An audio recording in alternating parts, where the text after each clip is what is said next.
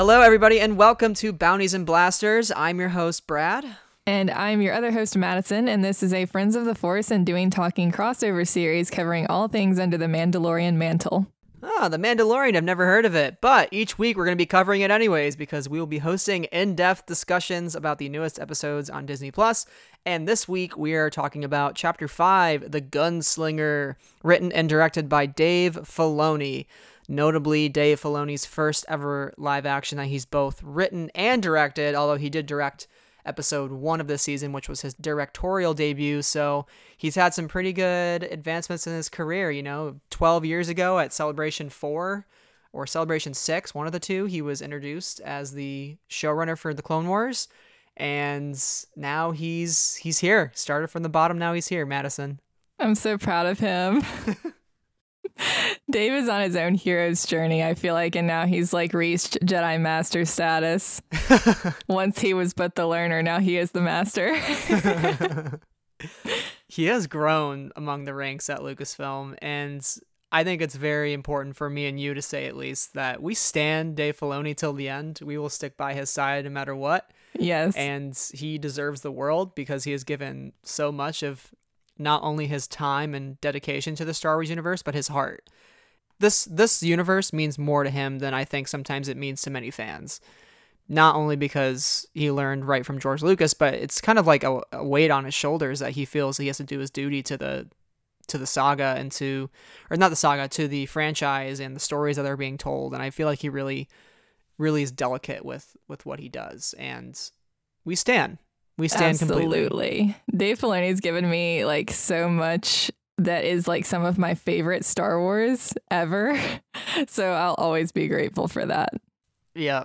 So we we love you, Dave. Thank you for all you're doing, and thank you for all your your uh, just Daveness of your cowboy hat and all the Can- inspired cosplay that you've done. I might do a Dave Filoni cosplay next year at Celebration. Can that I'm be in the it. dictionary, like as a new adjective, the Daveness of it? Like the Daveness? it says so make a shirt much in just one word. I know it's he just has so many Davisms, you know. Like you just know it's Yeah. Filoni. You know the trust tree, all that sort of stuff. I think there's a couple people who have broken the trust tree recently, Oh, yeah. possibly. I don't know if any of you saw, but I know Bryce Dallas Howard at least did like some sort of Instagram live Q and A with some listeners, and there were about a thousand people listening to it, asking questions. And she took out some notes from Dave Filoni. She's like, "Yeah, Dave gave me these notes, and it's to give me an idea of like how the Mandalorians operate and kind of where they are in their journey and like all this stuff." And she's showing it to the camera up close, and then she's like, "Uh, y- you know what? I don't actually know. Like, I don't know if there's spoilers on here. Oh, um, she's like looking at it. She's like, um, you know what? I just don't know, but I'm just gonna. And then she like flips through like 20 pages. There's like 20 pages of notes for Mandalorians from Dave Filoni, and I was like, the trust tree is broken. He shakes his head, walks outside, saws another limb off the tree. he just burns it. He's like, that's it. yeah. Oh my god.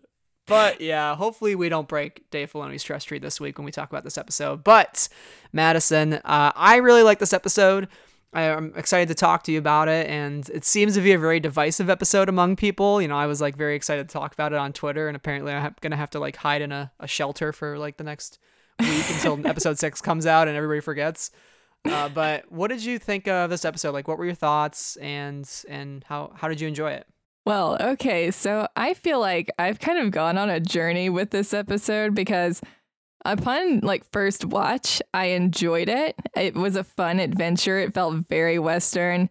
It gave me a lot of nostalgia because we got to go back to Tatooine and see so many familiar things like places and even Tusken Raiders and dewbacks and all that fun stuff. But at the very end, I kind of felt like disappointed and I wasn't sure why. I was like, okay, what's happening here? Because so far, like all four episodes, I've absolutely loved. I had like no questions about whether I was satisfied or not when I got to the end of them. And I was kind of like, what's going on with this episode? Like, why am I not satisfied with it? Um, and then I got on Twitter and saw all the different complaints people were having. Some I kind of agreed with, some I was like, no. but the more I thought about it, I realized that I was frustrated because I had unrealistic like expectations of the episode. I was putting too much pressure on it, I think. Because the stakes were so high in the past few episodes, particularly the first 3, it felt very um very life and death, you know, trying to get this bounty, trying to deliver this bounty, and then he's trying to save baby Yoda cuz he changes his mind. It was all very high stakes. Very it felt very dangerous. This one had a little bit of that with the threat from Ming Na Wen's character, uh, Shand, but it wasn't. Um, I don't know. I think I felt like it wasn't contributing to the overall plot in the way that I was hoping for. Like it didn't give me those big moments that I was looking for. And I realized that that was kind of a mistake, to be honest, for me to feel that way. Because I think that I think we're being a little bit too hard on this show because maybe it's because the episodes are shorter and we only get eight in an entire season. So we expect a lot out of every episode. Whereas when you're watching like regular network television, you usually have like 22 episodes in a season. So you expect some, I'm doing air quotes here, filler episodes, and you don't put as much pressure on each individual episode because there's a lot usually in regular network shows that are just kind of like very self-contained and a lot of them actually don't really contribute to the overall plot. Right. And so we're we're kind of okay with it in that context, but maybe not as much so here. Um but then I started thinking to myself like how do we know if this contributed to the overall plot and does it matter if it didn't? Because I started kind of thinking about like what is the overall plot of this show? And it kind of has turned into Mando protecting Baby Yoda, kind of traveling from one place to another and just trying to survive. Because at this point, he isn't trying to like go after whoever put the bounty out for Baby Yoda. And now Mando has a huge bounty on his head. So I was like, maybe it's okay that like we have these smaller, self contained adventures that aren't all equal in stakes. They don't all feel like a season finale. And maybe that's okay. Mm-hmm. So anyway, I, long story short, I've kind of like I started off more in the negative on this episode, but now that I've watched it a few times, I really do just enjoy it, and I'm not putting all that pressure on it. And yeah, so I've I've really enjoyed the the little adventure in this episode, and I really enjoyed seeing how Tatooine has changed since the fall of the Empire.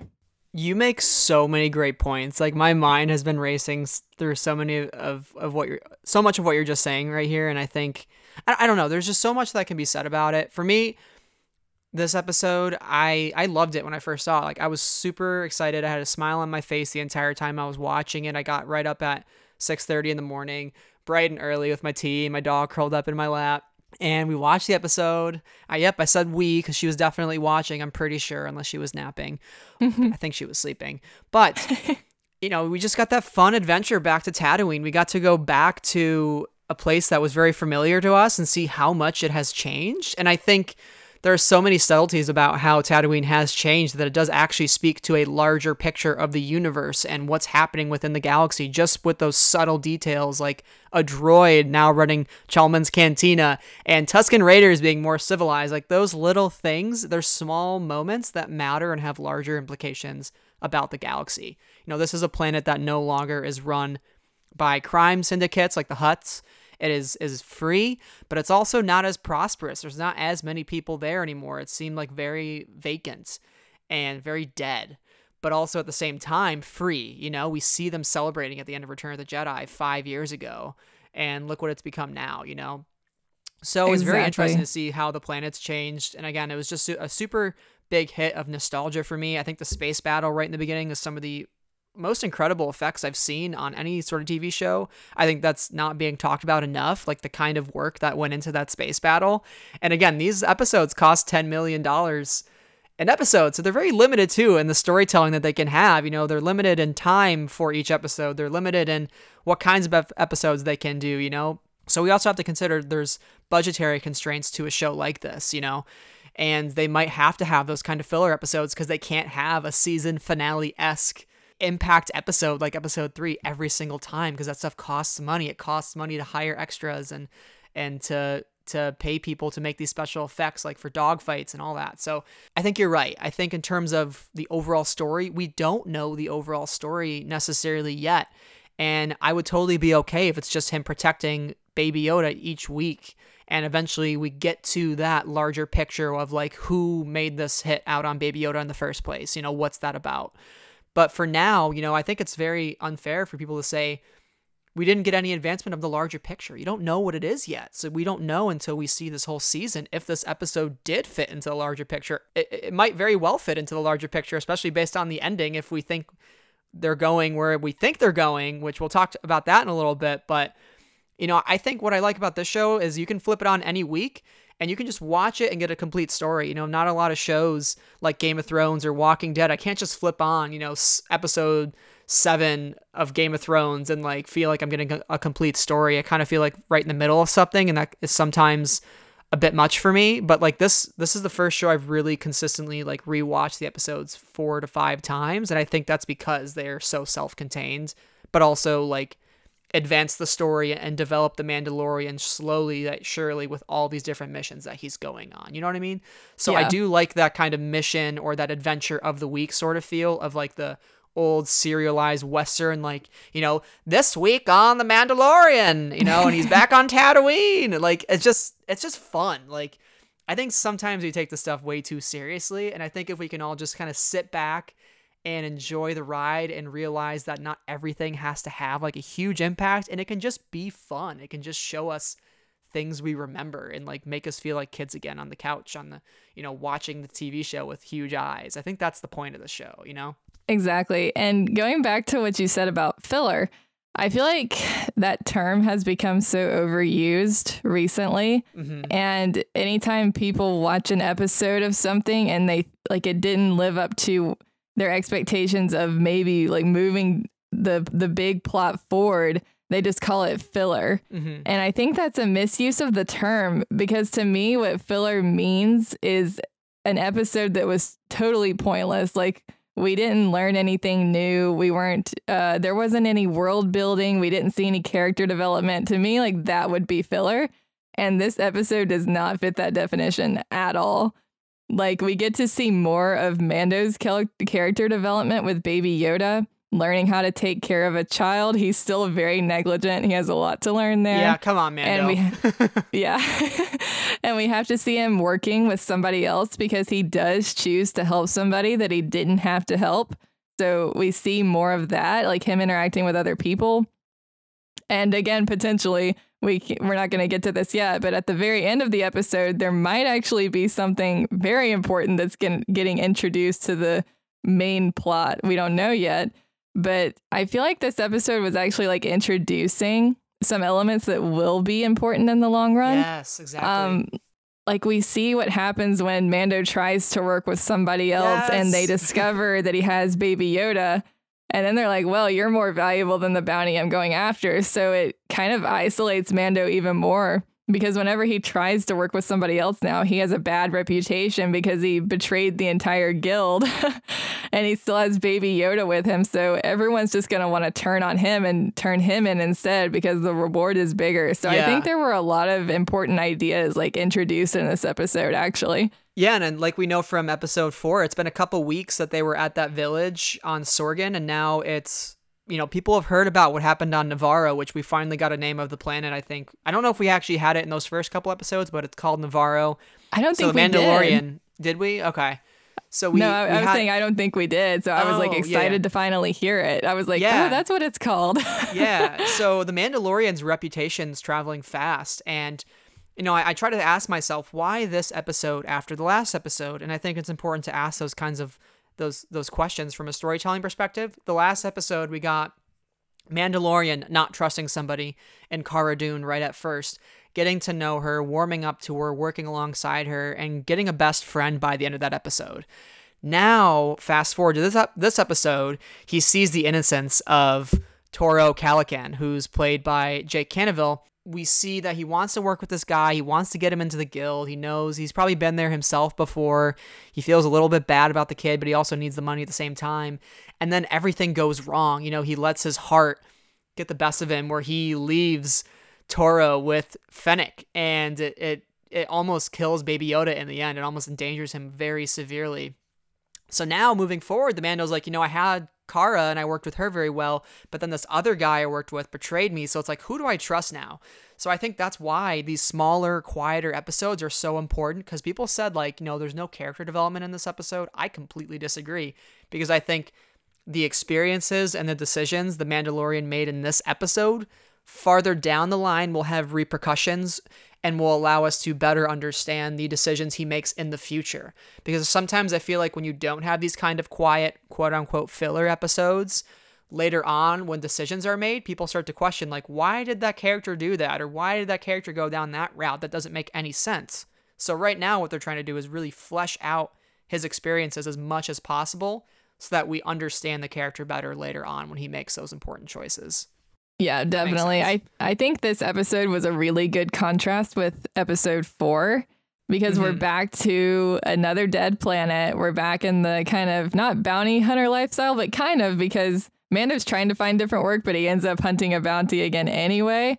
And this episode really highlighted the brutality and how brief your life can be if you're following the bounty hunter path. Because a lot of people yeah. complained about this, how Fennec died, Toro died, everybody died very quickly in this episode. They're there and then they're gone. Mm-hmm. And yep. I think that was the point, honestly. yeah. Was that like you can just be on a job one minute and then you're dead. And that was a huge contrast with last episode, which was all about we're on this living planet. We're in this safe little village where, despite the fact that they kept getting raided, there didn't seem to be much loss of life. Like, pretty much everyone seemed to survive that. And that's a complete contrast to what happened in this episode where it was like right. everybody's dying. So yeah, I thought Toro was a pretty interesting. I don't know if villain is the right word. Maybe. I think he could have definitely turned into a very interesting villain. I definitely underestimated him. Yeah. Because I was like, here's this naive kid. He's on his first job. He doesn't really know what he's doing. And I definitely didn't expect him to. Um, he wasn't really naive. He ended up being pretty smart not to trust Fennec because she definitely yeah. would have just beaten him up or killed him and left yeah, him there. and he ended up being smarter than I thought he was. He ended up kind of making the choice that was most beneficial for him. So he definitely had the makings of a real bounty hunter. Um, yeah, I thought he was a pretty interesting character, and I saw a lot of like criticism about him out there, and I was like, I actually thought he was interesting, and yeah. he was a good contrast to Mando, who helps people that maybe he shouldn't help because they're not a good person and they'll betray you, like Toro did. And even though like Mando seems to know better, it's like against his better judgment, he helps people even when maybe he shouldn't. Yeah. And yeah, so I there was just so much interesting stuff in this episode. Right. And for Mando to get that kind of experience out of the way now won't hurt him later down the line where maybe he would he would have chosen to help somebody that's much more dangerous and it would have been more costly. Now he's doing yeah. it this early so he's not going to make that same mistake later on. I did like Toro a lot. I thought the one funny line that made me laugh out loud was when Mando first gets shot and he hides in cover. He's like, you know, my Beskar saved me. And Toro's like, oh, well, I don't have Beskar. I was like, that was just so funny. I'm like, this character's meant to be a caricature, you know? Like, he's supposed to be super naive, super, like, overconfident in himself, which is funny. Speaking of overconfidence, because we literally meet him sitting in the same exact booth where Han Solo sat all those yeah. years ago, which like that's that's great. Uh, I was looking for a blaster shot on the wall from Greedo. I don't know if they put that little detail in there or not. I, I I have to go back and rewatch it, but that would have been a kind of funny funny thing to throw in there. But but yeah, I mean, ultimately, I think with this episode, I I think this whole series even really boils down to your expectations. I think if you go in with expectations of one specific thing in mind and it's not that, it's very narrow-minded thinking, and I think people are just not going to enjoy this show. But if you really open it up to like, you know, just sitting back and enjoying the ride, I think that's when you can really, really enjoy the show. And I actually want to take a, a tweet here from uh, Phil Szostak. He is the Lucasfilm Creative Art Manager. And he tweeted, really don't get the recent uptick in denigrating certain TV episodes as quote unquote filler, which is kind of what you said, Madison. Not every chapter of a story needs to advance the overarching plot, and quieter eps, which enrich your understanding slash love of the characters and worlds, make the louder ones that much more impactful. And he asks, was the entirety of Star Trek The Next Generation or any pre serialized TV show filler? To a certain extent, I blame binge watching and online spoiler culture for making TV viewing more about racing to find out what happens next slash lore accumulation instead of relaxing and enjoying the journey. So I just think that's a good message there. I think that really encapsulates what at least I'm trying to say, and that's why I wanted to include this tweet from him and I, I, completely agree. I think we're always in this sort of race and attention span to be like, what's next? You know, and that's why binge watching for something like Stranger Things, you know, you get the whole season. Nobody judges those those episodes individually. I don't ever hear people being like, oh, I like episode five of Stranger Things more than episode six, you know? But now it's always like, as soon as a new Mandalorian episode comes out, it's like everyone's ranking it, you know? It's like, oh, this is like my least favorite, or it's my like second uh, favorite episode. Like, you know, everybody's ranking and I was like, mm-hmm. why don't we mm-hmm. just all like enjoy it, you know? And if we sit back and really just take it for what it is, I think we'll have a lot of fun. And I'm having a lot of fun. I love this show to death. I love every single person involved in making it and in front of the camera. And uh, I stand Baby Yoda. I will take literally every bullet in the world for him, like if it meant protecting his little butt. So. Absolutely. Yeah. I feel like with something like Stranger Things, when the whole thing drops at once, it's judged very differently. It's judged as a whole like what did I think of this entire season instead of judging it by yes. each individual episode. And that's something different about The Mandalorian because of it dropping every week instead of all dropping at once. It's judged differently. And I yep. think too harshly. yeah. I was guilty of that myself this week. So it was a good reminder actually to like to really think about what are my expectations? Am I expecting too much every week? Shouldn't I just sit back and kind of let them tell me the story instead of kind of like expecting the most high stakes and the most dramatic episode every week. So yeah, I, I think this week's episode was a great reminder to just like don't be afraid to just take things slow and enjoy the smaller scale episodes because those also have different things to offer that are in a way just as valuable. And the best thing is we got three more episodes. Let's go. And we have a whole nother season that they're currently filming and we know Cara Dune's back with yeah. Greef Karga, and like they're all still involved in the next season. So like maybe we're getting a trio like between those three people. I don't know. Like Ooh. there's so many exciting things happening with the show, and there's so much story to tell. And if we if we know that this is gonna be like a seven season series, like let's take our time. Let's just enjoy it. Let's get these quiet episodes. Like, you know, it's nice to sometimes take a breather and just like not have it be super high stakes. So you know, I think we've covered covered this this aspect of the episode pretty well, but I thought it was very important to address kind of what we thought of the episode and also just the larger storytelling of this series, especially because we're now past the midway point of season one and there's only three episodes left, which makes me really sad. So I don't again yeah, we, I don't know what I'm gonna do every Friday morning without it. I guess I could still watch like High School Musical musical of the series every Friday morning and just fill that void that way. I don't know. I'm just gonna watch them all again and pretend I haven't seen them before. I will say though, if you're looking to fill your Mandalorian fix, the Imagineering story on Disney Plus is amazing. And the episode coming out next week is covering the creation of Galaxy's Edge. So they're starting to get into Star Wars Ooh. territory. Yeah, it's uh it's gonna be my uh my binge. So, anyways, let's talk about this uh this episode. So where do we where do we want to start? You want to start with Fennec Shand? Yeah, sure. Master Assassin. I loved this character so much.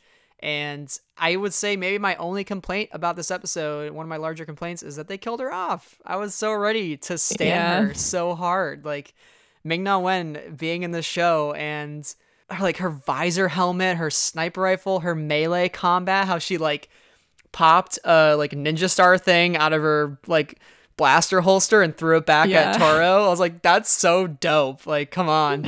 and she's just such a badass and i would love to see more of her and i keep seeing people make the comparison to you know she got valed in reference to val from solo honestly mm-hmm. i completely agree like i was like oh, i would have loved to maybe see her escape somehow or maybe she is still alive at the end i i don't know i don't she could be maybe maybe she's just like in a state of shock at the end so it's like she's dead but she's really just like passed out who knows i don't know what do you what do you think of this character though yeah, I was so excited to see Ming Na Wen in this show because I'm such a big fan of hers. I, of course, love her as Mulan. Everyone does, but of I'm course. also a huge fan. yeah, I'm also a huge fan of her as Agent May in Marvel's Agents of S.H.I.E.L.D. because I've watched her in that for like think it's been six seasons now, so a long time. So I she's just really awesome and she kicks butt in that show too. So I was just like prepared. I was like they they casted her for a reason. Yes. Like as soon as Toro came up and was gonna try to fight her, I was like, "You do not want to do this. It's gonna end badly for you." Yep. and she she did. She kicked his butt. She was amazing. Yeah, Mando saved him hard at the end. He's lucky, Oh, which is so annoying because he was so like cocky about his bounty. He's like, "It's my bounty, Mando. Like, you go get the dude back. Like, dude just saved your ass. Like, he excuse Yeah. my language, but he just like he saved you. You would have died, son. Just saying. Mando literally did all the work. Right? like I mean, Toro did get the speeders, but like Mando had the whole strategy of like how to get to her and stuff. He like Yeah. went out there and risked his life to like check who had fallen off the dewback and everything. Like Mando did all the work. Okay. right. Oh my gosh. and and then he was like, "You go get the dewback, Mando, and I'll stay here with the speeder and the bounty." I was like, like Jesus. uh, I don't, I don't know if. I would have done it. Like, but yeah, she was amazing, and I was definitely disappointed when she died. It was too soon. I was like, I, I think there could have been any number of ways to where she didn't have to die. But I don't know. I don't have the big picture and how her death might have affected who showed up at the end. I, we keep alluding to this, but we're going to hold out a little bit longer. We're not going to talk about him yet. I mean, we But can. yeah, I- we could. we could in a minute. but yeah, I'm it so could end up it could end up having a bigger purpose, but for now I'm just yeah, a little disappointed because she was really cool. And I did like how her name, Fennec like a fox, it definitely like came into play in her character, the way she was able to manipulate Yeah. Toro almost to do what she wanted. Like that was cool to see. Yeah, I, I, this is the type of character too where if we got some sort of comic series, I would be a huge fan. I would devour that immediately. And that's my other question about this whole show is I think maybe once the season's over, they're going to start bringing in some extra um, complementary material to this series, like in the form of books or comics. So I would love to maybe see, you know, what she was doing leading up to this moment. Like, what was she doing on Tatooine? We know she was trying to meet somebody for some sort of meeting, but I would love to see like what what that's all about. I also say like the music in this episode is so on point. I actually think this is probably my favorite soundtrack of the series so far. And the music, the fight music that plays when they're in in uh, fist fighting mode, it's so good. Like Oh yeah. I'm gonna have to overlay it while we're talking here for a couple minutes, but I was like, it's so good. Like how it's so fast paced and you really feel like just the weight of this fight.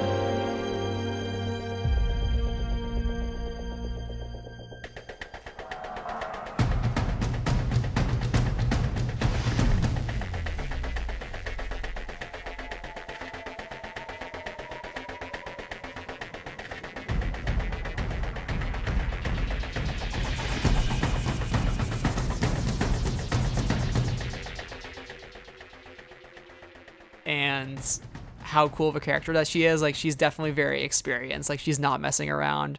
And every oh, moment yeah? that you think Toro is gonna get her somehow, it's like nope. She does this like serious acrobatic move over her shoulder, and like now she's in like a dominating like position. I'm like, what the heck? Like how did she just do that? I thought she was Yeah. definitely going down. You know, there's I can exactly pinpoint the one moment I'm thinking of, but it's it's insane. She's so such a cool character. Yeah, my favorite musical moment was definitely when they were riding the speeders across the oh, desert. Like Oh, So that was good. So good. I loved it.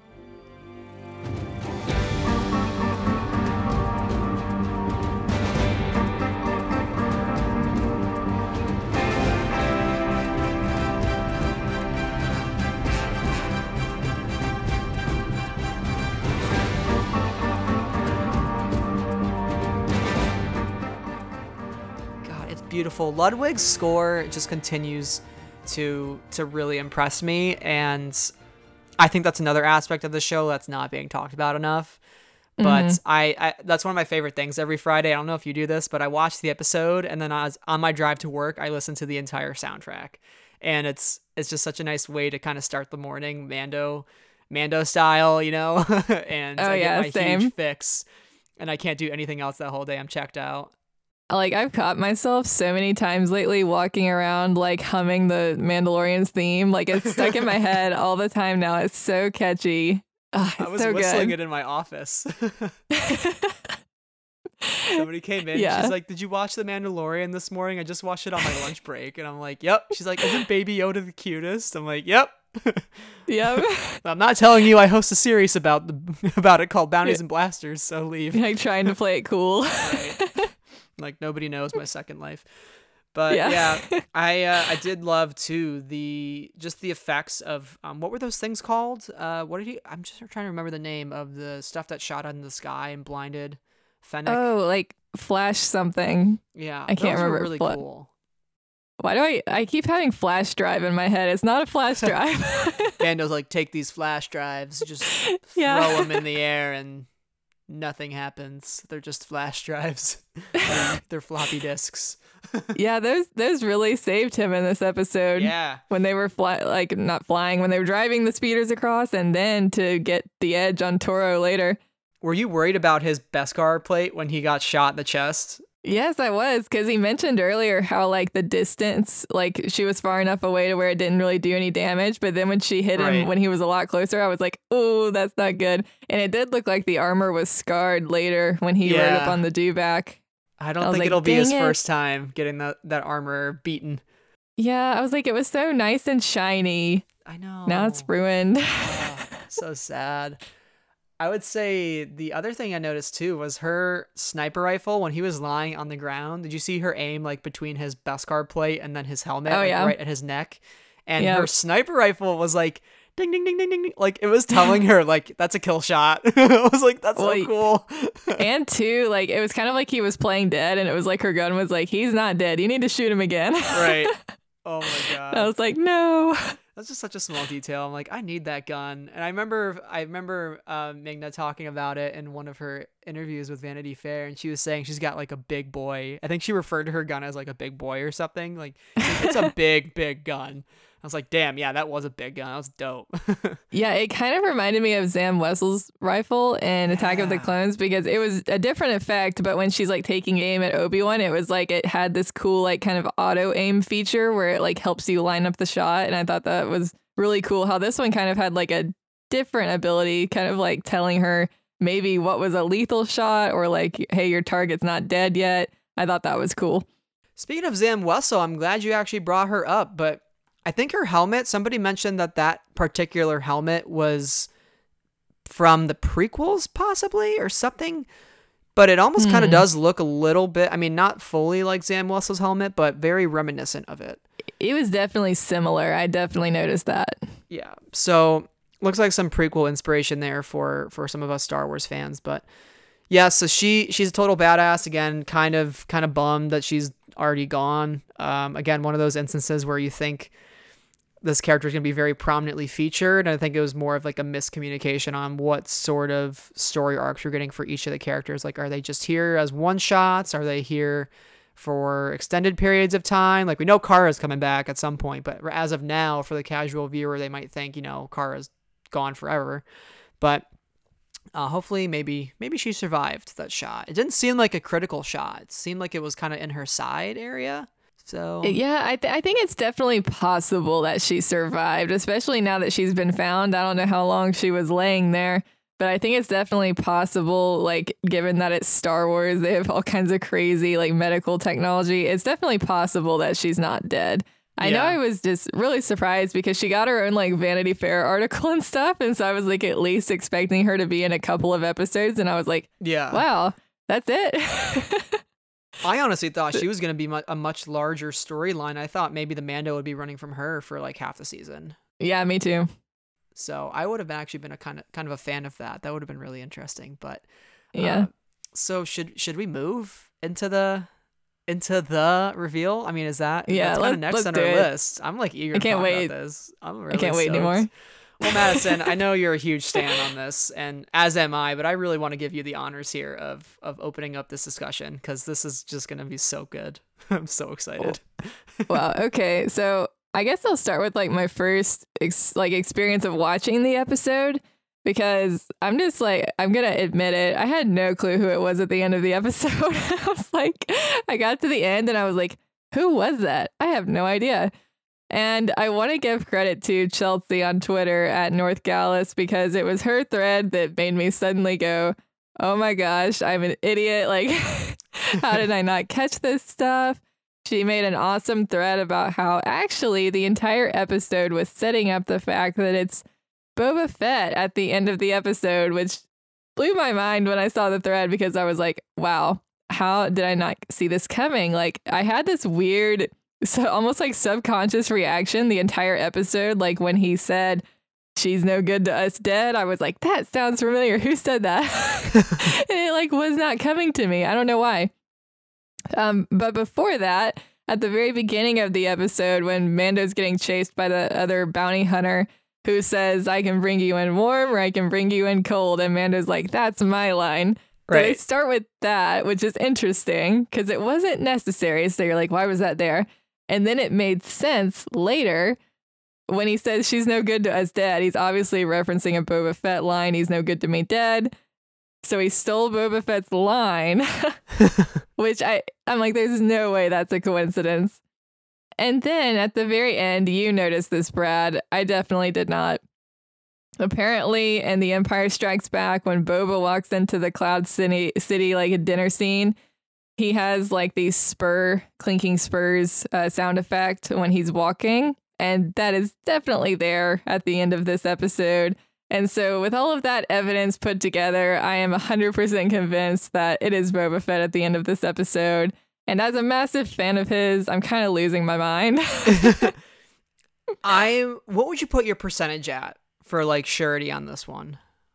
I'm like My heart ninety said- nine point five. Like uh, I'm my heart that says 100%, but my mind is kind of like maybe 95. But I like 100% hope it's him. like for me thinking so my mind immediately went to boba as soon as i watched it because i was like the spurs i was like that specific sound effect has only ever been used in that cloud city scene I've just made a deal that'll keep the Empire out of here forever.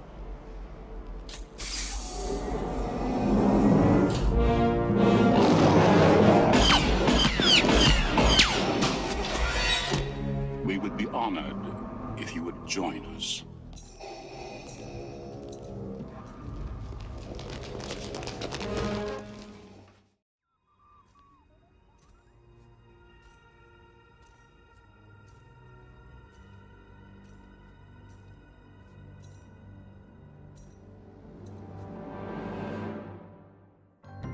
and i'm like why choose that you have mm-hmm. a plethora of sound effects from skywalker sound that you can choose. So many amazing sounds from ben burtt. You purposefully choose this one in a series about a mandalorian where there's already been multiple hints at boba fett and his lines throughout this episode. Like, Yeah, it's gotta and I- be him. It's I would even- Yeah. I would even argue that the shot of Mando riding up on the dewback is even a hint because I have not watched the holiday special, but I know that Boba rides a dewback in that, right? I I think he think does with so. the, the with the trademark like pulse rifle that our Mando now has. yeah And I was just like, okay, this whole episode is like trying to tell us something. And the other thing too, I'm actually thinking about it now. Fennec Shand mentions to Mando, Mando, she says, you know, I haven't seen a Mandalorian in a while, which that part's kind of trying to throw me off here because if we're to, at first I was to believe that if that is Boba Fett, he was there because he also had a bounty puck on Fennec and he was hunting her. Then I started to hear you mentioned that she was waiting to go to a meeting, and I wonder if that meeting was with Boba Fett. But then that make doesn't make sense for when she said, you know, I haven't seen a Mandalorian in a while. But then we also know that Boba Fett's not technically a Mandalorian; he's a Kamino clone from Jango Yeah. Fett, who Jango Fett's not Mandalor pure Mandalorian either. So there's a couple things going on. Um, he, d- he he does wear the armor though, so I feel like someone like her would call him a Mandalorian. mhm. Um, but I mean, there's a couple of like holes there to where that theory could still work. Like if she hasn't seen Boba in a very long time, or maybe she's never met Boba before and they're like meeting up to do this like super secret bounty job together. Like, I don't know. It could Mhm. totally work that way. Um, or he maybe he was hunting her too. I think it could totally go either way. We also find out too that she worked with a lot of the all of the biggest crime syndicates, including the Hutts. And we know Boba Mhm. Fett also worked for the Hutts. So that's significant there as well. The the the degrees of separation are slowly yet surely closing between these two characters. And Yeah. uh, another thing too is I brightened the image of that character at the very end. I noticed that they're wearing boots, which don't look similar to Boba Fett's. They kind of do, but I don't. Rem- Boba Fett doesn't wear boots, so that was one thing that's throwing me off. But the pistol that's on his side looks exactly like an EE3, which I only know that because Battlefront 2 was my my go-to weapon. Absolutely was wrecking with that weapon. I'm so happy about it. But I'm like, yes, it's appearing again. Good. And I was like, okay, that's an E3. That's Boba Fett's signature weapon. So I'm like, something's Yeah. going on here. And the the like plate of armor on the front of his leg totally looked like the the same shape that our Mandalorian wears. It looked like a piece of Mandalorian armor there. Yeah. So I was like, okay. that looks like it's Boba Fett to me. But yeah, the, the boots were definitely different for sure. Now, I know, have you read the Aftermath series? I have not. Okay, so I thought it'd be good to fill in those of you who maybe don't know what happens with Boba Fett supposedly after Jabba's palace or Jabba's sail barge explodes at, in Return of the Jedi. So, in the first book of the Aftermath Aftermath trilogy written by Chuck Wendig, there are these interludes between the main story, and each interlude gives us a side character who um, is somewhere in the galaxy. Sometimes it's Lando, sometimes it's an unknown character. Usually, it's something to kind of give us an idea of what's happening in the the galaxy.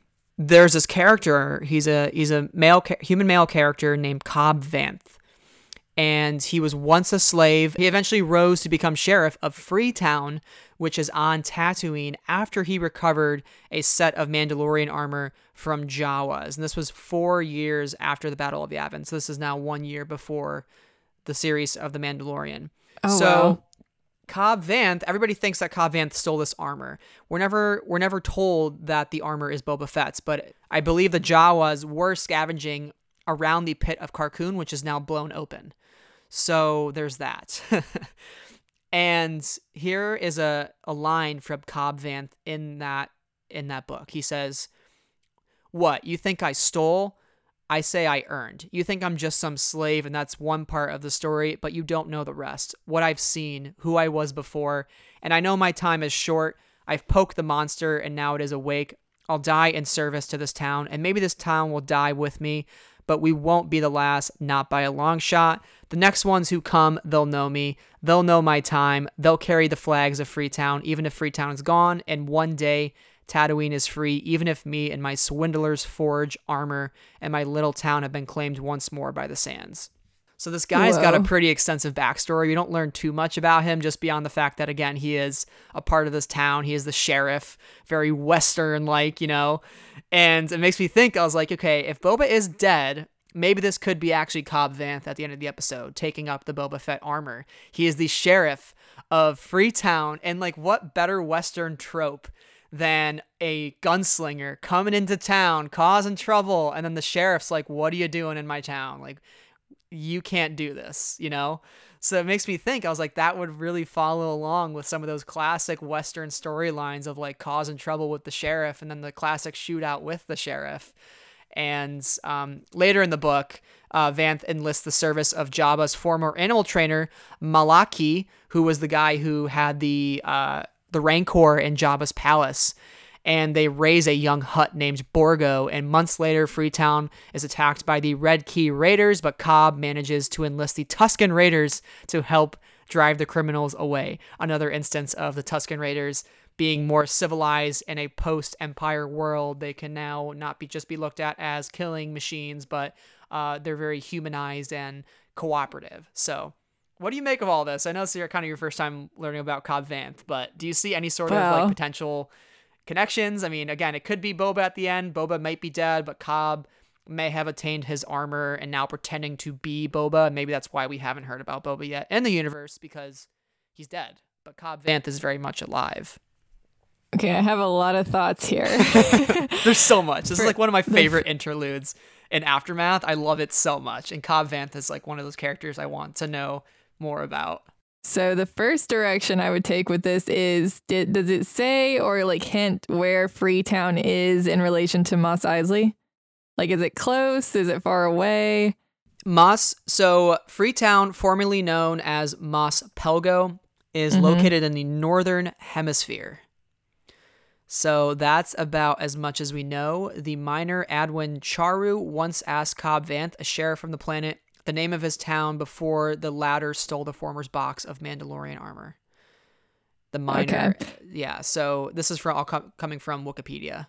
Because my thinking is, would he be really far away from his town? If he is a sheriff of this town, would he really go out in the middle of nowhere and find this body that quickly? It would be kind of strange for him to be wandering around kind of way out in the middle of nowhere where she was hiding.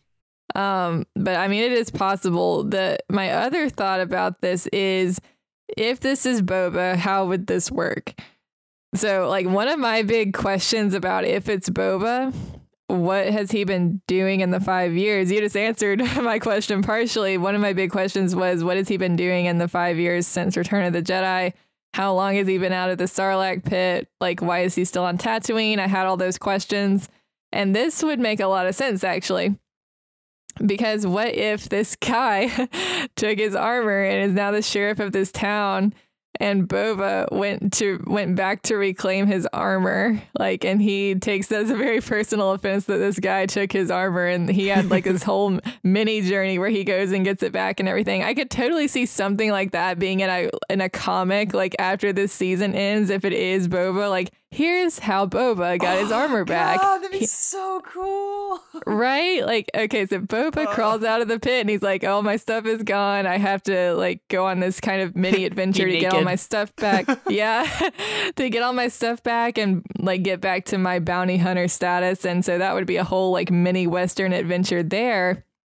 That I could totally see them like putting out a comic for, you know, like after this finale, if it is Boba. Right. But yeah, it could be the other guy as well. So I think both are definitely possible. Oh god, I just hope. I hope. And to be completely clear, I love Boba Fett. I was never on the train of like I need him in this series. I never have once cared about him being in the series, nor did I need it. I was like indifferent. I was like, you know what? I don't really care. Like it's fine, whatever. Now that it's a very real possibility, I want it so bad. like Same. It's Oh. so weird because I, again, like me too, I was perfectly happy accepting this Mandalorian and accepting the fact that I might not get any more Boba content for a very long time. And it's weird because every time I feel like something like that happens, it's like, oh, you want this? Madison Lucasfilm is just like, here you go. you love this character. We're going to give you more content. They like all the time, they're just giving me stuff that I didn't know I needed. And I love them for it. Lucasfilm's always coming in to, to save the day with our, our fanfics and our, our They really headcanon, are. you know? But I'm just gonna be really confused now, like and conflicted if Mando and Boba are like rivals and like going against each other. I'm just oh. gonna be really conflicted. I was telling you, I don't know if I mentioned it on this episode already or if I was just telling you off air, but I would love a classic Western showdown between Boba Fett and the Mandalorian. And like Yes. tumbleweed goes by, you know, like that would be Yes. that would be so cool. And like I'm I was like, maybe that wouldn't really make sense, but it, I would just love to watch it. Honestly, like I, I just Yeah. want to see that. I'm completely on board with this as long as neither of them dies. Yeah. And also too, like if this doesn't happen, you know I'm gonna be going out there making uh, a fan film like immediately, like with the Boba Wait, wait, Fett wait. crawling out of the Sarlacc. Brad, this is what needs to happen, okay? So Boba and Mando are like rivals, right? They're enemies, but then there's a bigger enemy that causes them to team up. Uh, oh my god! That's that's what needs to happen. oh, the hateful, Like- like the four horsemen. It's it's Boba, Mandalorian, Cara, and Greef, the four horsemen of the apocalypse. and IG-11. oh, actually, yeah. Replace Greef with IG-11, and you got the four horsemen treading Yes. across the galaxy, protecting Baby Yoda at all times, but also bringing order. I'm a big fan of this. I would watch like 20 seasons of this. I'm so excited right now. I'm like, oh god. Again, we were talking earlier about expectations and how that's hurting the Mandalorian, and now we're creating our Uh. very own. We're falling into the trap again. No, it's a trap. Oh wait, We're that's falling- also that's also a Boba Fett thing, isn't it? It's a trap We're falling Cloud into City. the Sarlacc pit. Gonna be digesting this series for a thousand years. Well, Madison, what do you think could be the end game if this is Boba? You know, how is he involved if that's the case? Or wh- where's your stance on why he appeared? Was he hunting or was he working with her? I think he. I still think he was hunting, maybe, or meeting. Actually, I would say meeting her is probably the most likely option. Um, so now that she's dead, Maybe? what would be the end game? Although even now, now that you told me that other part of the story, I'm also thinking, what if he just came across her by accident? Like he's returning from the wilderness and he's like, "What happened here?" Or what if she was causing the trouble in Freetown? And what if she?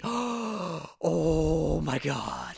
Okay. What- what? Okay. okay. Hear me out. So we know Freetown was attacked by Red Key Raiders, right? mm-hmm. And the Red Key Raiders are a criminal syndicate that emerged following the Battle of Endor. And we know Whoa. Fennec Shand has worked with many crime syndicates. And maybe she worked with the Red Key Company when they took over Freetown, and now Cobb Vanth wants his revenge. And he got there, and she's already dead. And now he's like, "Who the hell killed her? I want to kill that person right now." Whoa, that really makes sense. Oh my god. That makes a heck of a lot of sense. I just don't want to believe it because I want it to be Boba. oh my god. oh man, wow, that's really good. That's Okay. really really good. Well, you know Wow. what? Okay. I'm like mind blown right now. Anyways, so uh yeah, so so that would be the premise or the end game if it is Cobb Vanth. He wants revenge now on Mando because of killing Fennec and Fennec maybe raided the town with the Red Key Company. Now, if it's Boba Fett, do you think he was maybe hired by somebody in this larger scheme or uh like what would he be trying to do the rest of this series if he's involved somehow? Hmm.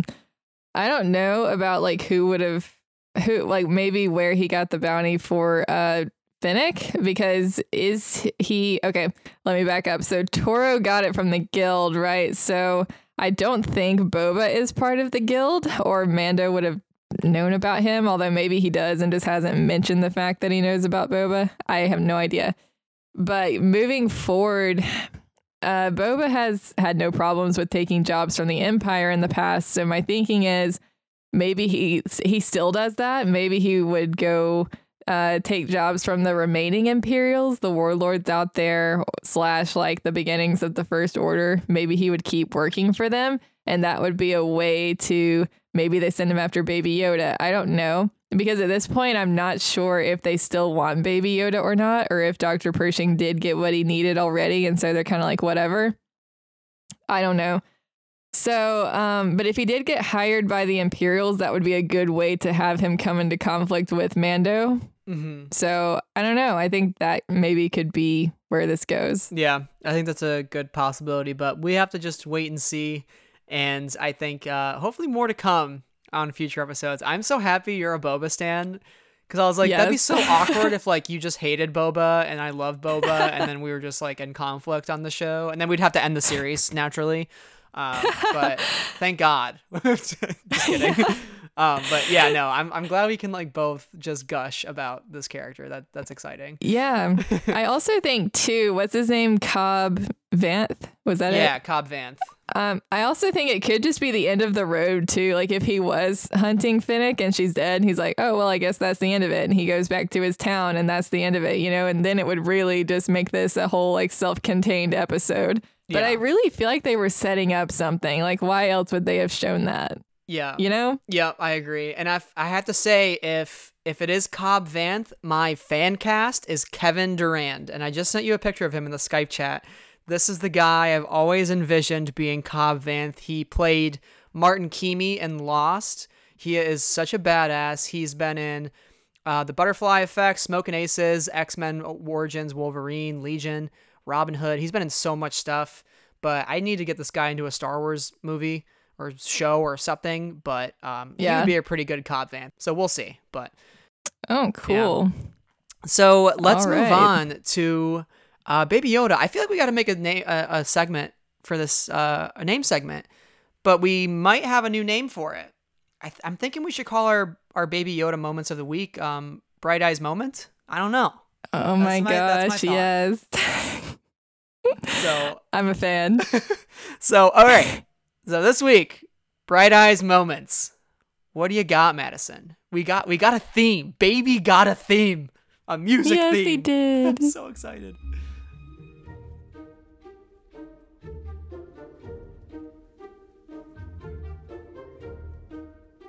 Yes, he did. It's the cutest theme ever. It's so cute. I don't- I've been trying to think what is my favorite moment from this episode because there weren't like really big standout moments. Like there, like there were a lot in chapter four, and he wasn't in this one as much. It was more like little moments of her like carrying him around and him cooing and being adorable like usual. But I really did love the moment at the end when he like hides behind the crates after Toro gets shot, and then he like peeks out and waves at them. It yeah. was so cute. And then he reaches up for her and uh, Peli Motto, played by Amy Sedaris, and Amy Sedaris is like hilarious. I don't know if you you got to follow her on Instagram and just kind of follow her career, but she's been on Strangers with Candy, which is a Comedy Central show that had Stephen Colbert on. So she's been like all over the place. Her brother's David Sedaris, and he writes a lot of books. Like I know, um, you know, diabetes. I think it's um, let's talk about diabetes with owls or something like that. So he he's written a couple books. So um, the Sedarises are very well known, and um, to have her in this episode, giving off some like huge Ellen Ripley vibes from Alien, I was like, that Oh, perm yeah. that she's got is definitely like 80s. Like that. That's why I loved her character. I stand so hard. I stand so hard on Peli, and I would love to see like an entire Disney Plus series with like her and Baby Yoda, like in the style of Blue's Clues. Like totally, totally want that.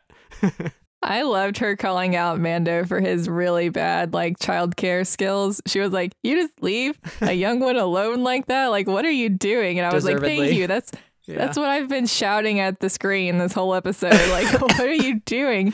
Yeah. you just, you just leave him alone and you leave your ship open. I mean, I'm assuming he did that so that she could work on it. But I was like, really, Mando, really? You know, Yeah. everybody is after this child. He literally almost got sniped at the end of the last episode, and you just leave him alone. Oh still, like, Oh I I don't understand. and literally just got out of a space battle with a guy, and you're like, I'll just put him in this little thing that can easily be opened. Unless Baby Yoda used the Force to open it, we don't know. So Mm-hmm. maybe he's gonna realize this baby's gonna be hard to to contain. But I loved Amy though, like in her little hangar and like with her droids, and it just kind of felt like this nice classic like Clone Wars safe haven almost. Like you know, in like Clone Wars, we'd have those little side stories where you know like nothing's bad nothing bad's going to happen to this group like we don't have to worry about that for the whole episode and i felt that way i felt like you know baby yoda was in safe hands which made me at peace obviously at the end that changes but um we you know we we solve everything and she's like you're smarter than you look like that's so funny and i love when she was holding baby yoda and she's like and then I'm gonna charge him extra for watching you. Yes, I am. That's how that works. Like, oh my god, this is so good. It's the quality content. Yeah, and speaking of her and her droids too, I thought it was hilarious when at the start of the episode, Mando just shot at them when he got off the ship, and they were like terrified and they like drop and it's just the head, you know. I was like, oh my gosh, that was great. He just hates droids, man. He hates them so much. Right.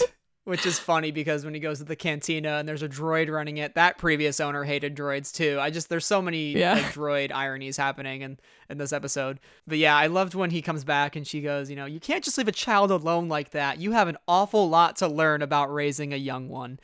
And there's Yeah. I noticed this like moment of silence with it was just like on the Mandalorian.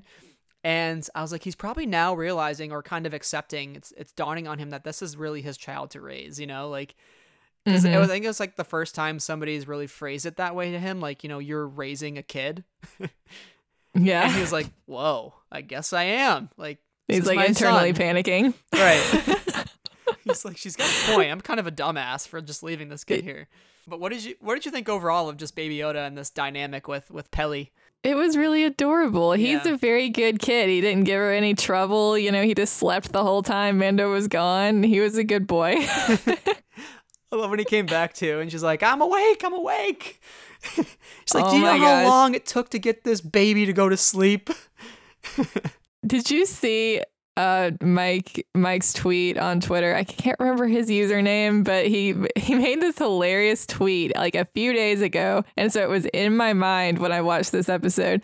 He said, "I can't wait to see when the Mandalorian's in a grocery store and he loses Baby Yoda and he panics."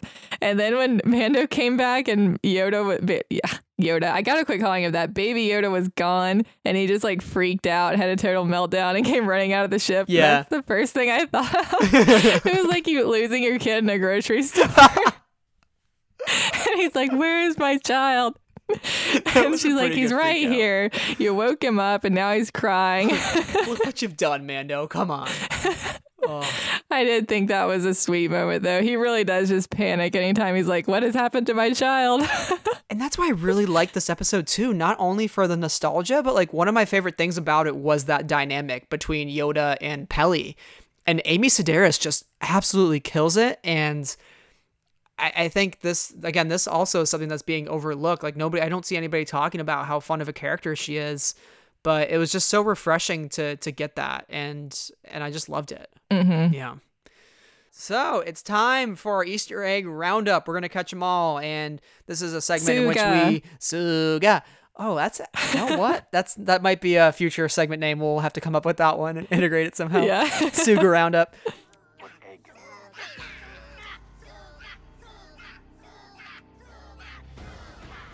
So this is a segment in which we search for any and all nods to the larger Star Wars universe within The Mandalorian. So Madison, what did we find this week? Well, we had another high ground reference. There was one in Fallen Order recently, so I was very excited about that. And then we had one here uh, when Mando's like, well, she has the high ground, so we have to wait. and I was like, there we go.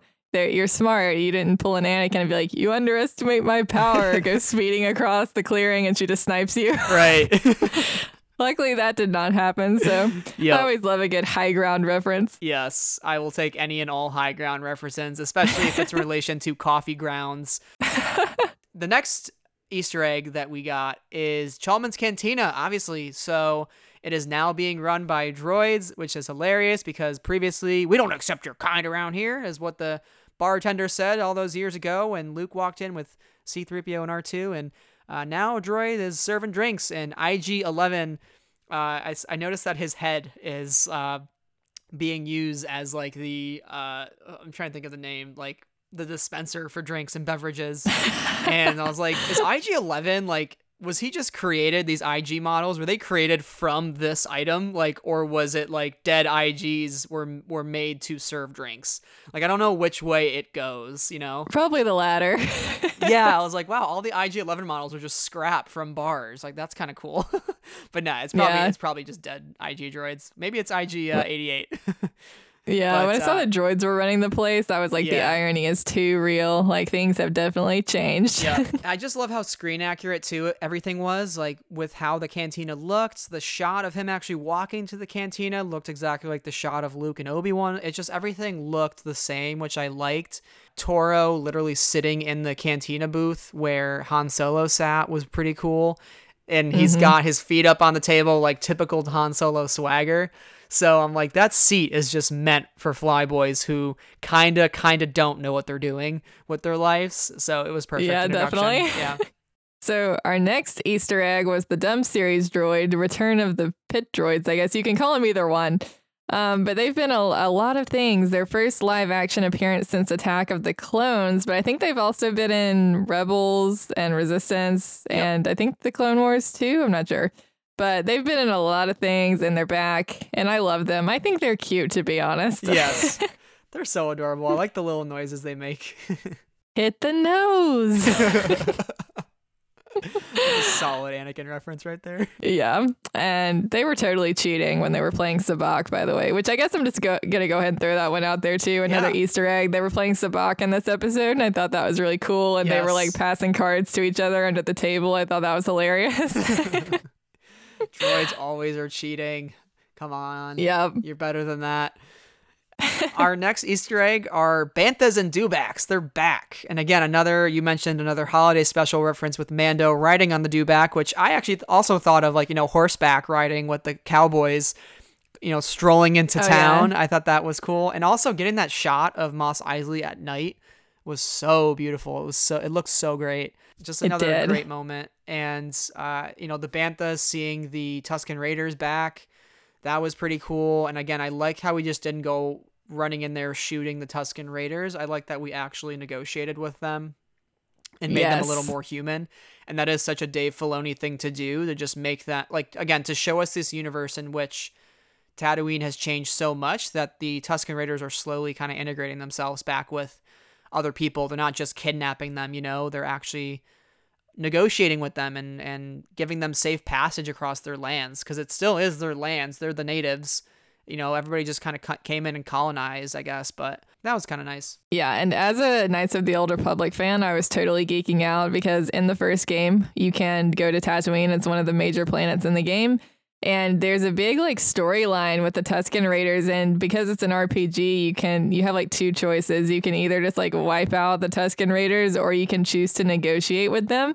And I was always a negotiator, so I was like really proud of Mando for like choosing that path. And I was like, he's come such a long way from like trying to flamethrow the Jawas, trying to roast them. I was very proud of him. Yeah. He did a good job. I am so happy that you've played Knights of the Old Republic because you get to bring all that knowledge into the show as I've never played the game. So uh, thank you for that. That's an awesome Easter egg, actually. I think I saw one person mention it, but I didn't know the context behind it. So that's yeah. awesome. I get I get really excited because in a lot of things, like even Resistance has been making a lot of callbacks to Knights of the Old Republic lately, and I'm like, yes, good, very good.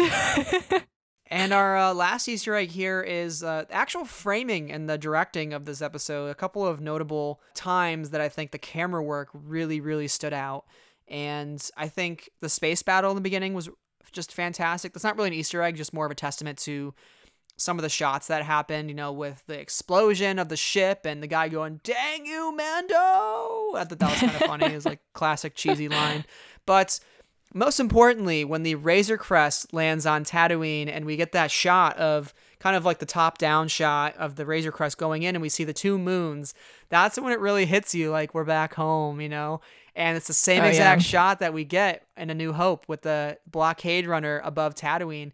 And I put a side by side of it on my Twitter if you want to go take a look at it, but it's literally lined up perfectly. Like the the planets and the moons are in the exact same spot and that is just brilliant. That is so beautiful. I love that parallel.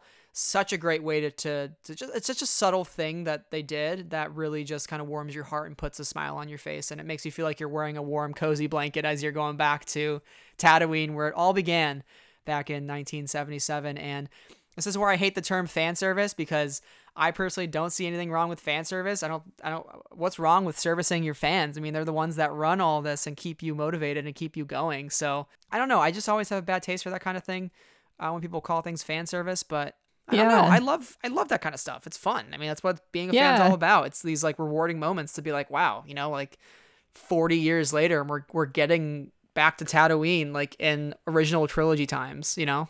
Yeah, same. Like as long as there's it doesn't cause any detriment to the story, as long as it doesn't take anything away from it, I have no problem with fan service. I think it's great. Yeah, exactly. It's again a small detail. It didn't it didn't ruin the story, like you said. The other framing device that they use, which I don't know if a lot of people caught it, but right at the end where the Razor Crest flies off, his engines they turn, and as he's flying off, it looks like the two twin suns of Tatooine in the distance. cool. Which I'm like, that's just so subtle.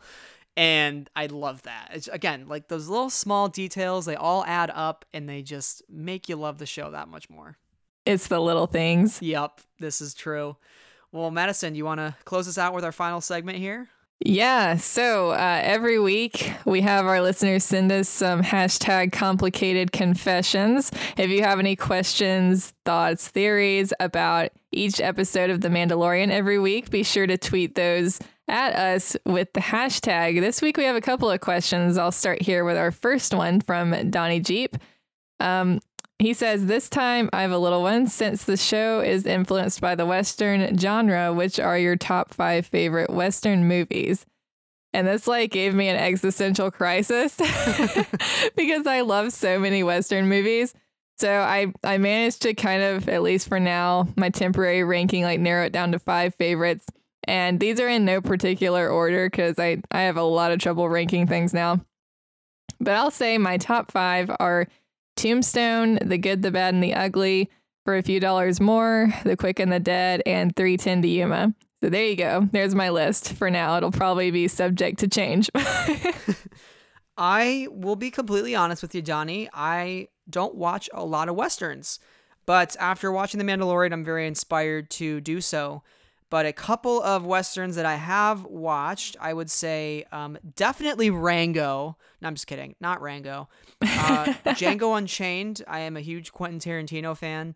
And The Hateful Eight. Those were two great movies by him that I really, really enjoyed in a western setting. Also, really like No Country for Old Men. I guess you can consider that a western movie. It's not like a traditional western in the sense that it's like, you know, the 1860s or whatever western type feel, but it's got like western esque moments. And uh, I also need to give some shout outs to Back to the Future Part 3, which takes place in Western times. I do Yes. love that movie, and I need to do a rewatch of those soon. I would I would highly recommend for you tho- those of you out there to watch that series and especially the third part with when it which takes place in the Wild West. So um, I heard this episode actually, chapter five of The Mandalorian, followed pretty closely to the movie Unforgiven from 1992 by Clint Eastwood. Um, apparently, Wow, it's, that is that is so weird because that is like the only Clint Eastwood western I haven't yet seen, and I've been wanting to make time to watch it. So Yeah. wow, I'll be sure to get back to you with all the parallels. yeah apparently it's about some guy and he takes one final job so it's kind of like you know kind of the same deal here with this uh, young upcoming cowboy who needs to do this one final job before he can get into the guild. So uh, kind of some similarities there. Awesome. and our final questions from brian barry at brian barry house. Brian hello. I know you're a longtime uh, listener of the, the show here. So thank you for your question. He asks that the client and dr pershing and i hope cad bane are working with palps collecting four sensitive children for a resurrection maybe. Also we'll see more upside down triangles because there is never too much queer stuff in this show hashtag cad, cad bane is the gunslinger that would be kind of Wow. cool yeah, I've seen some people saying that they think it's Cad Bane, and I'm like, that would be pretty interesting. I mean, it's definitely possible. wow i Like, how crazy that. would that be? That would be nuts, especially Dave Filoni to introduce him. Yes, like live action Cad Bane. That would be insane. Which would ooh, does Cad Bane have boots? Because remember, I said the boots looked a little different. The boots looked a little I- different. I'm pulling up. I don't remember noticing. Yeah, I don't remember noticing his his boots much because he wears that like trench coat. Yeah, let's look it up. Oh shit. Okay. Oh god. It could be. It could be. He looks the. He's got the long cape. Oh my He's gosh, He's got the he wears boots. boots. Yeah, Um, the pistol I mean, kind of looks like also what was on his. Yeah, it could be. That's a great theory, Brian. Wow. it would be Cad Bane with a cape. Yeah. Wow. Wow. All right. You know what? I'd he be okay with that too, honestly. I'd be okay with Cobb Vanth, Boba Fett, or Cad Bane. That would be he also really brings cool. up a question that we forgot to talk about, and I did want to bring this up on the show. Is like, who is the gunslinger? Because that is the title of the episode. Good point. And I think we're supposed to think like early on, is it Mando? Is it Toro? But I think at the end, like it's showing us that maybe the gunslinger is whoever shows up at the end. yeah. I would read that interpretation too, probably. And that could apply to Cad Bane or Boba Fett. You know, could work for either one. Yeah. Well, that's a great catch there, Brian, and you're you're blowing our minds right when we're closing out the show. We could talk about this even longer if we really wanted to. I'm sure. Uh, we we Yeah. spent most of this episode talking about Boba Fett, Cobb Vanth speculation, tinfoil hat theories, and I, I love every I second mean- of it. Honestly, on brand for me. Well, now you got to do some Mandalorian fan art with Boba Fett involved. If you, oh, the possibilities. Heck yeah. Which, by the way, for those of you listening, if you're not following Madison on Twitter, do that immediately right now. She's putting out like fantastic artwork that got retweeted by Gina Carano and posted on Gina Carano's Instagram story. And did you see that by chance? You, I'm, I'm, I'm assuming you yes, saw that was really yeah. cool. I, I was So- like freaking out. yeah so like go check out her work and that it's just so awesome to see what you're putting out and i it- yeah it's it's awesome high praise especially And- from people who are on the show apparently that's awesome Well, thank you so much. and I guess this is a good time to start plugging. yes So, if you're wanting to follow my art on Twitter, you can do that at Madison underscore Thames. Uh, you can follow my podcast, Doing Talking, at Doing Talking Pod on Facebook, Instagram, and Twitter. My website is doingtalking.com. You can listen there. Or um, you can listen on iTunes, Spreaker, and YouTube. My channel is Madi Solo. That's M A D I hyphen solo. And I also have a Patreon. So if you're interested in even more doing talking content, you can check that out at patreon.com slash doing talking. And as for us here at Friends of the Force, you can find us at Friends of Force on Twitter and Friends of the Force on Instagram. We are a part of the Star Wars Escape Pods network, and we also have a Patreon at patreon.com slash Friends of the Force. Thank you to our current patrons, Aldranian Rose, Chris from Kentucky, Michael Condon, Neil Lowery, Roll Farm Boy, and T. So that's it for us here at Bounties and Blasters, and we will see you next week for Chapter 6, in which the Mandalorian joins a crew of mercenaries on a dangerous mission. Ooh, hopefully one of those mercenaries is Boba Fett himself, but we will see. But until next time, Madison, I have to say one last time, this is the way. This is the way.